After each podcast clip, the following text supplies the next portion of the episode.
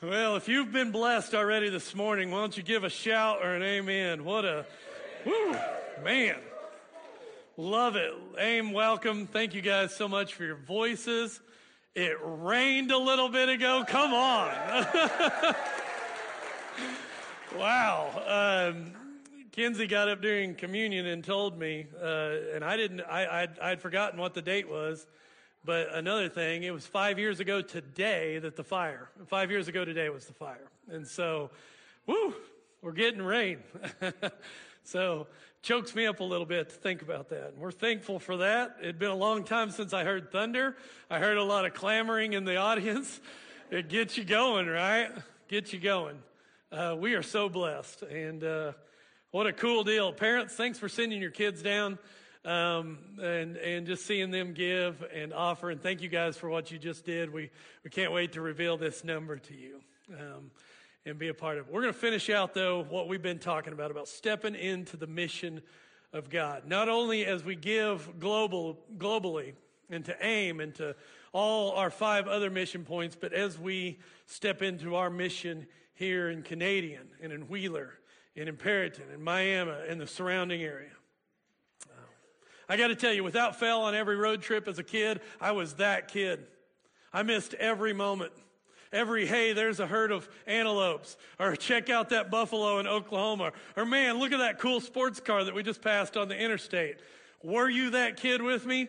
I was that kid. Totally unobservant. Totally the person that missed every cool sight on every road trip. I don't know if you were that kid. Anybody with me? Show of hands. Maybe you're that adult. Any adults out there? totally missed it.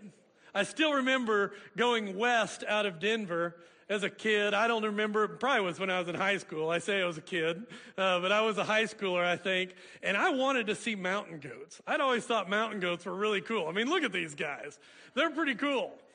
And I remember whatever was going on, all of a sudden in unison, my mom, dad, maybe even my brother shouted out and they go, look, herd of mountain goats. Of course, I responded, where? My dad said, right there.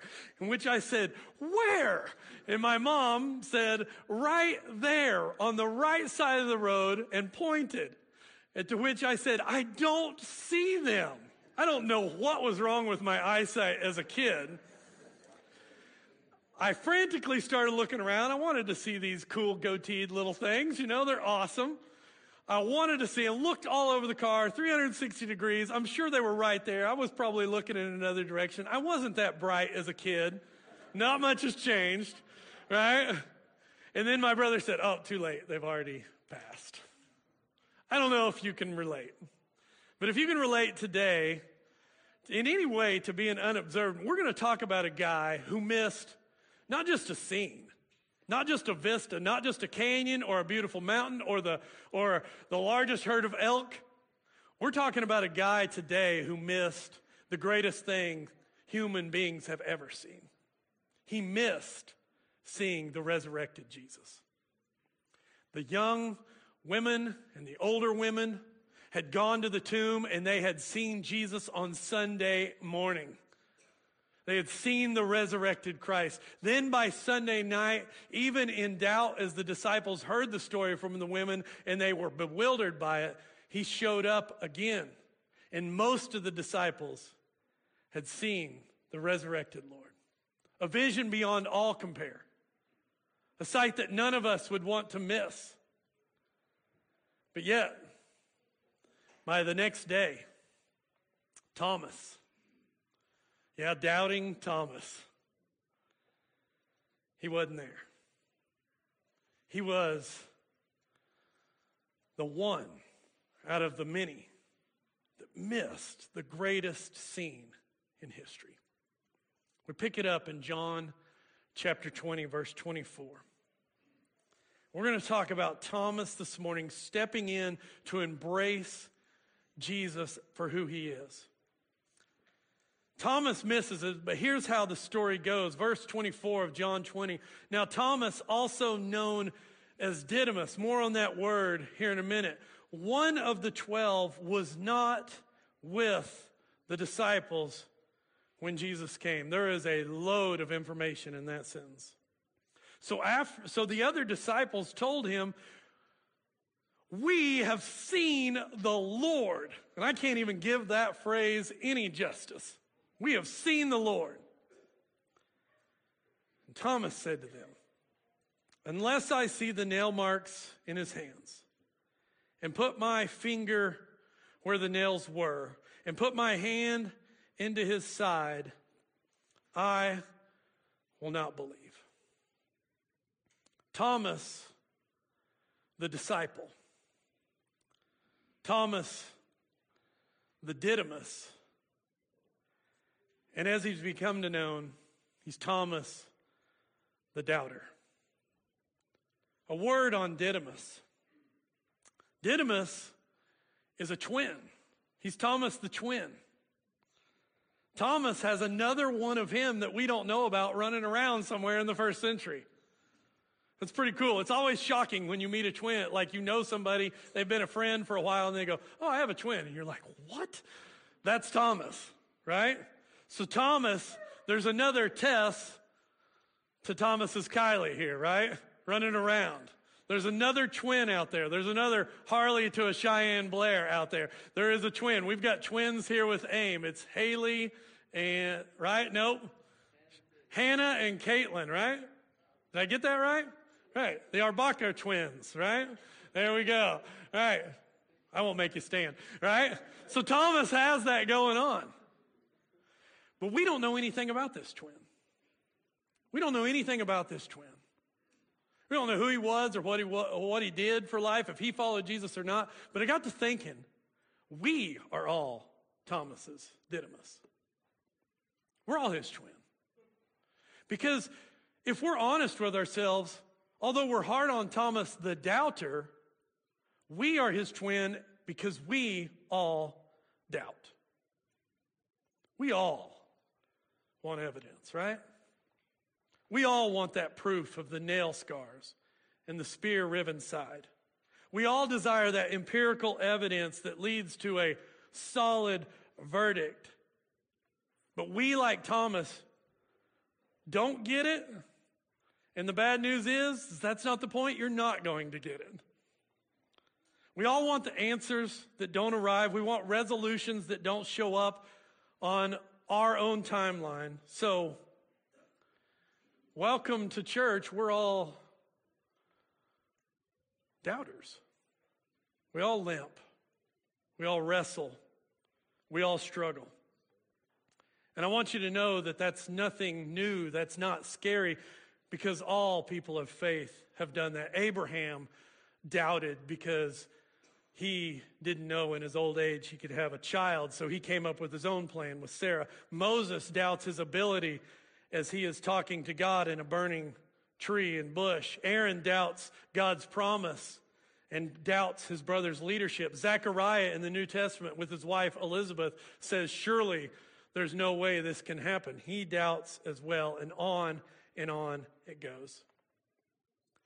Everyone wrestles with doubt.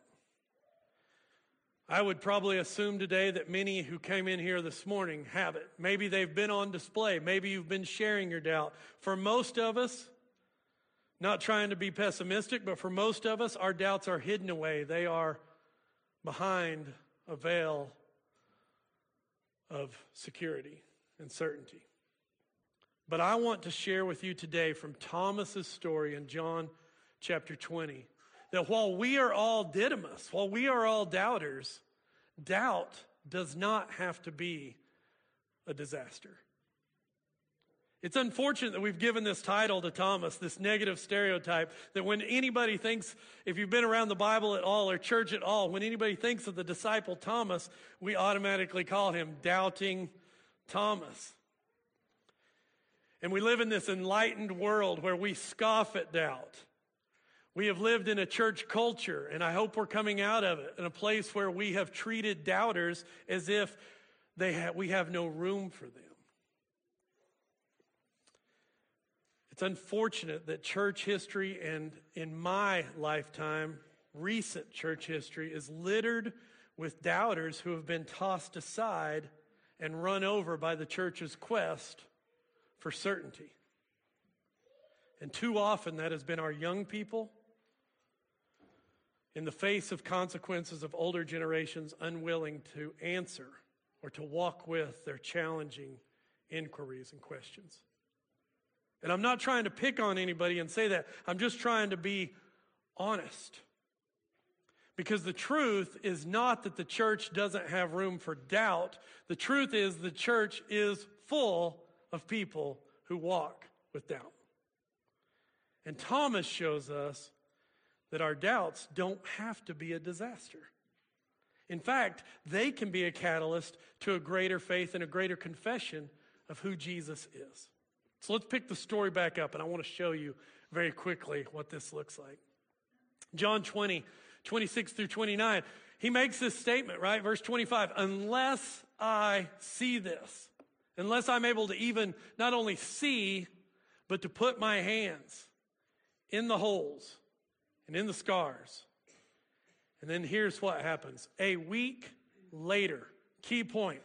This is not that moment. Jesus doesn't show up just to answer the prayer immediately. It is a week later. His disciples were in the house again. And Thomas here is with them. He's like, I'm not going anywhere. you know, I was out getting, I don't know what he was doing, out on an errand. He's not going anywhere. Though the doors were locked, Jesus came and stood among them and said, Peace be with you. Then he said to Thomas, Put your finger here. See my hands. Reach out your hand and put it in my side. Stop doubting and believe. And Thomas said to him, My Lord and my God. Then Jesus told him, Blessed. Uh, because, sorry, because you have seen me, you have believed. Blessed are those who have not seen and yet have believed. Doubting Thomas. He gets what he's asked for, but Thomas shows us how to doubt.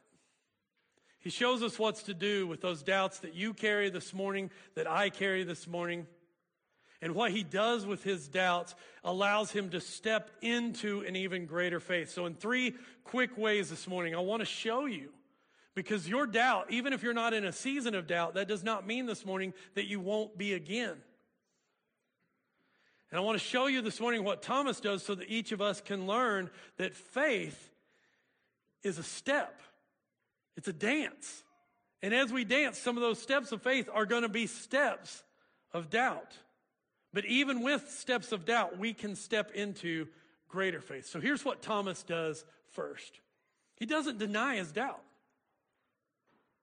You notice that? He didn't go, oh, well, I just, I missed the point. He doesn't deny it.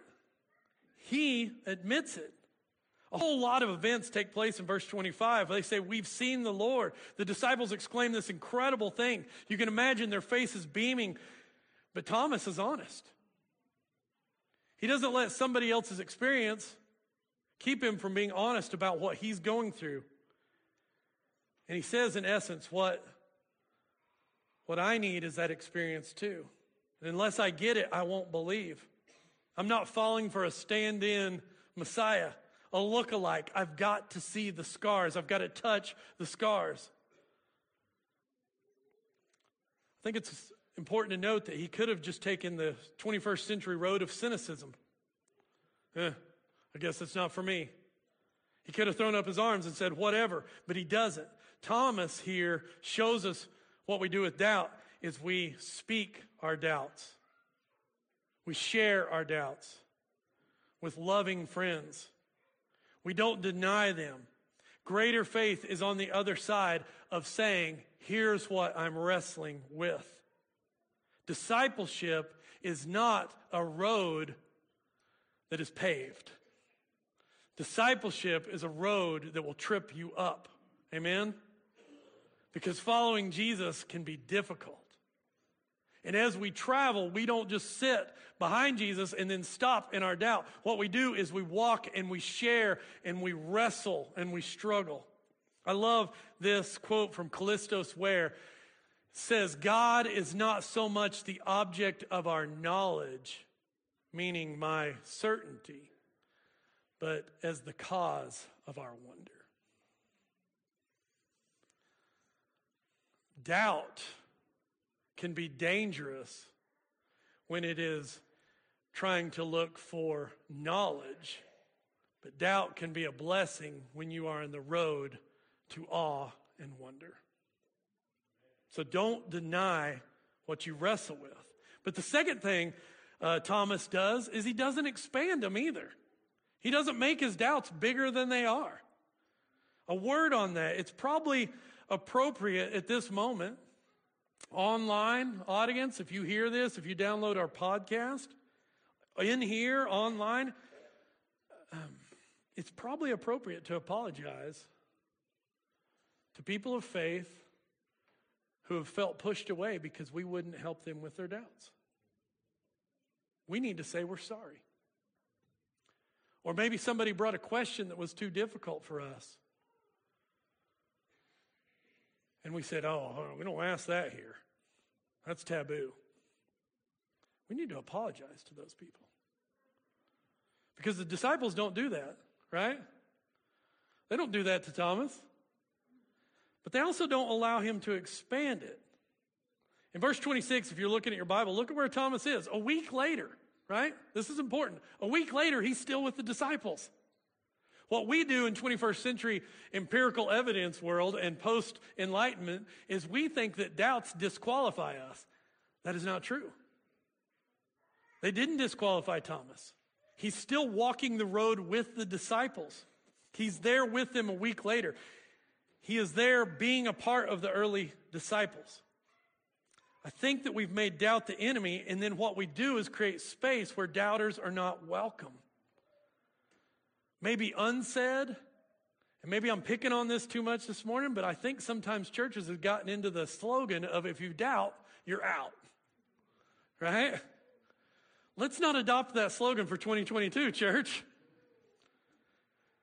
What we need to do is have an appropriate size of our doubts. Thomas had an appropriate size. His doubt did not disqualify him from walking in community with the early church. He stayed in community with them. He's still there a week later. Here's what I'm learning the opposite of faith is not doubt. The opposite of faith to me is apathy. Because apathy causes you to stop on the road. If I'm in doubt, I can keep following. Hashtag still following AIM, right? That's what the opposite of faith is. It's going, I've seen the Lord and I don't care. Versus, I want to see the Lord and I'm going to keep seeking him. So there, I'm not expanding my doubts where they cut me off from faith. They continue in my faith journey. So don't expand your doubts. If you're struggling this morning, your doubt is not the end of your faith. It might just be the brand new beginning of your faith that you never thought you could have. And then lastly, I love this, and we've already hinted around it. Bring your doubt to church. Bring it to church. Doubt is not unwelcome here. Doubt is not the one friend you can't bring to church. Thomas here is never alone. He had others with this to share with, others to be honest with. He brings his doubt to church. You guys remember um, this toy has made its way around uh, many times through, uh, I guess, throughout history. But when I was a kid, they were called Weebles. You guys remember Weebles? You would knock a Weeble over and they would come right back up. They were like the punching bags that you'd punch and they'd come back up. They had this great slogan, Weebles wobble, but they don't fall down. Right? That's what doubt should look like in a church. Doubt may knock you down, but weebles wobble, but they don't fall down because we have a community of people. You bring your doubts to church and the church picks you back up. Because when I am weak, you are strong. When you are weak, I can be strong. So the best place to bring your doubt is to do what Thomas did. He comes, he doesn't deny, he doesn't expand. What he does is bring his doubts to Christian community. And he says, and he shows us we don't carry our burdens alone. We're not pushed around by the world alone. Our circumstances are not ours to carry alone. We have each other. So when you're wrestling, If you're wrestling this morning, if you're wrestling on a Sunday morning, you're like, I just don't know if I can go to church anymore. I'm wrestling. What you need to do is say, doubt, come with me. I got a place to go because it's a place that's safe. It's a place where we don't have to hide and it's a place where we can share and we can grow. Thomas teaches us what to do with our doubt. We're honest, we're open, we share it, and then he has this amazing change in his life. He steps into an even greater faith. But before I get there, I want you to hear, well, actually, I'll go ahead and get there. I'll get to this goofy story here in a minute. But what Thomas does is Thomas moves from, by the end of it, and it's unfortunate we've given him the Doubting Thomas moniker because actually what Thomas is in the story is he's Thomas the Confessor. Because if you read the whole thing of John, the whole purpose of John is to get us to believe, right? It's all about belief. It's all about faithing. It's all about this active faith. And the disciples throughout this whole gospel skirt around the answer. They sometimes say it. They sometimes get close to who Jesus is. But the one guy who makes the ultimate statement of faith and proclaims who Jesus is, is Thomas because he proclaims, My Lord and my God. You are this. He's Thomas the confessor. My Lord and my God. A proclamation that changes everything about us. And it wasn't his certainty that brought him there, it was his doubt. It was walking in step in community with his doubt. So years ago, there was this preacher in rural Minnesota. Uh, I don't know if this could be a preacher story. I I, there's no way to confirm nor deny this. You know, preachers like to make up stories and act like they're real. So I don't know. I'm giving you that, that little aside here. But years ago, there was this preacher in Minnesota, and, and his job was to serve and, and, and shepherd a bunch of different churches around rural Minnesota. Um, but part of his job was he found himself often speaking at funerals for families in the area who didn't have a preacher. And so as he served four or five different churches, he was traveling a lot, doing a lot of funerals throughout his year. So he spent a lot of days with just him and the funeral director driving around in a hearse across the countryside. Well, the story goes that one day after a funeral, uh, he was very tired, and the director was driving the hearse and the preacher told the driver, Look, I am worn out. I just got to take a nap. So he lays down in the back of the hearse to take a nap. He climbs over the back seat and he lays down the back of this old hearse. Well, as they were going along the road, the, the funeral director was running out of gas. So he pulled over at this little gas station. It was old gas station that still had a gas station attendant at it. Y'all remember those? They'd come out and pump your gas for you, right? the funeral director, he gets out and he goes in to use the restroom in the gas station, and the attendant comes out and he starts to pump gas. And on old hearses, there used to be side windows and back windows, and you could see into it. And he's pumping the gas, and this attendant looks over, and there's a body laid out in the back of the hearse, not in a coffin. Just a guy taking a nap. But to him, he immediately thought, this is bizarre. There's a dead body laid out in this hearse. Well, the guy's still pumping gas. The, the tank was pretty big. At that point, the preacher wakes up, kind of wakes up, he looks over, and he must have been quick witted because he had this thought I'm really going to get this guy. And so he sees the guy pumping the gas. He raises up and he taps on the glass. The guy turns and he waves at him. they say up to this day, nobody has actually ran a faster 40 yard dash than the gas station attendant. Now, that will apply here. Give me just a second. Some of us have been sold a bill of goods that faith is an unmovable brick wall. But for me, faith is like Thomas. I want a faith like Thomas. Give me a faith that falters, but yet strengthens as it trips. Give me a faith like Peter, who's willing to get out of the boat, walk on water, and also almost drown. Because at least he is making steps. Give me a faith like Shadrach, Meshach, and Abednego, who, without knowing the outcome, say to Nebuchadnezzar, even if he does not save us, we're not doing what you say. Give me a faith like that. Because what Thomas shows us when he proclaims my Lord and my God, and even when he says, unless I do these things, he is saying, we don't wait on certainty to step out in faith. Our job is to simply remain faithful. Keep following. Now, here's what happened to Thomas.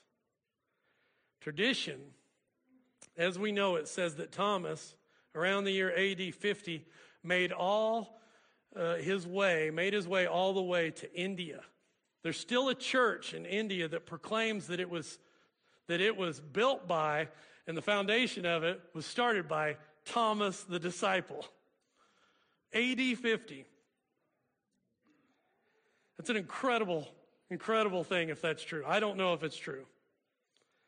There's a group of people that worship there that say that they can still trace back their lineage of faith to doubting Thomas. How did he do that? He was honest. He took his faith along with him to his friends. He took his doubt to church. So, church family, we want to finish with this challenge today. And for AIM kids, too, this is for all of us. When you wrestle, when you struggle, know that you're not walking away from Jesus. What you're doing is actually starting to discover more of Jesus. Because just like that guy who was the gas station attendant that day had a startled heart, we too. Jesus says, Blessed are those who have never seen me, but still believe. And I'm not one to argue with Jesus. But I am one to look for hints and visions of the resurrected Jesus. And I'll tell you what, I see hints of the resurrected Jesus all over this room. Amen? I see it because what else would compel young people to say, I'm giving up two years of my life?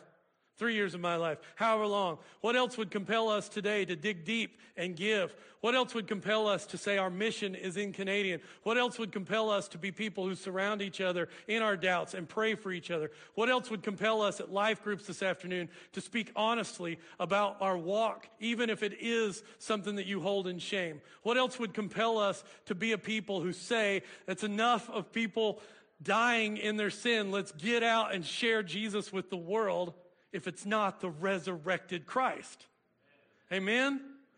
So let us be people who, yes, we have not seen Jesus. I have not touched the sides, but I have seen Jesus. And so today, wherever you need to step into, step into Him. Step into Jesus. Step into His life and see what He does in you. Who knows? What I love about AIM is what Corey said this morning. It's the 10 years, 15 years stories, right, Corey? What you see later. And I cannot wait. I don't know when it'll happen, but I think most of heaven, guys, will be us sitting around going, Jesus is awesome. And let me tell you how he used me. And we're going to spend millions of years sharing little connections about that dollar that a child put in that allowed somehow for one other person to be uh, reached in Mexico City or for that $10 that some kid in Canadian Texas put in that allowed for a new ministry to get started in Tacoma or, or La Serena, Chile, right? That's only done by the power of the resurrection. So whatever you need today, we're here for you. We're going to sing a few more songs for our, for our invitation. Pat's going to lead us in a couple new ones. We, are going out on the limb because we got AIM kids here today and we can sing. We are confident today, right? And so Pat's going to lead us. And then if you need anything, come up front. We'll take care of that. But also, some of our AIM kids are going to be coming up and revealing our number uh, as we sing. But let's stand together and praise God.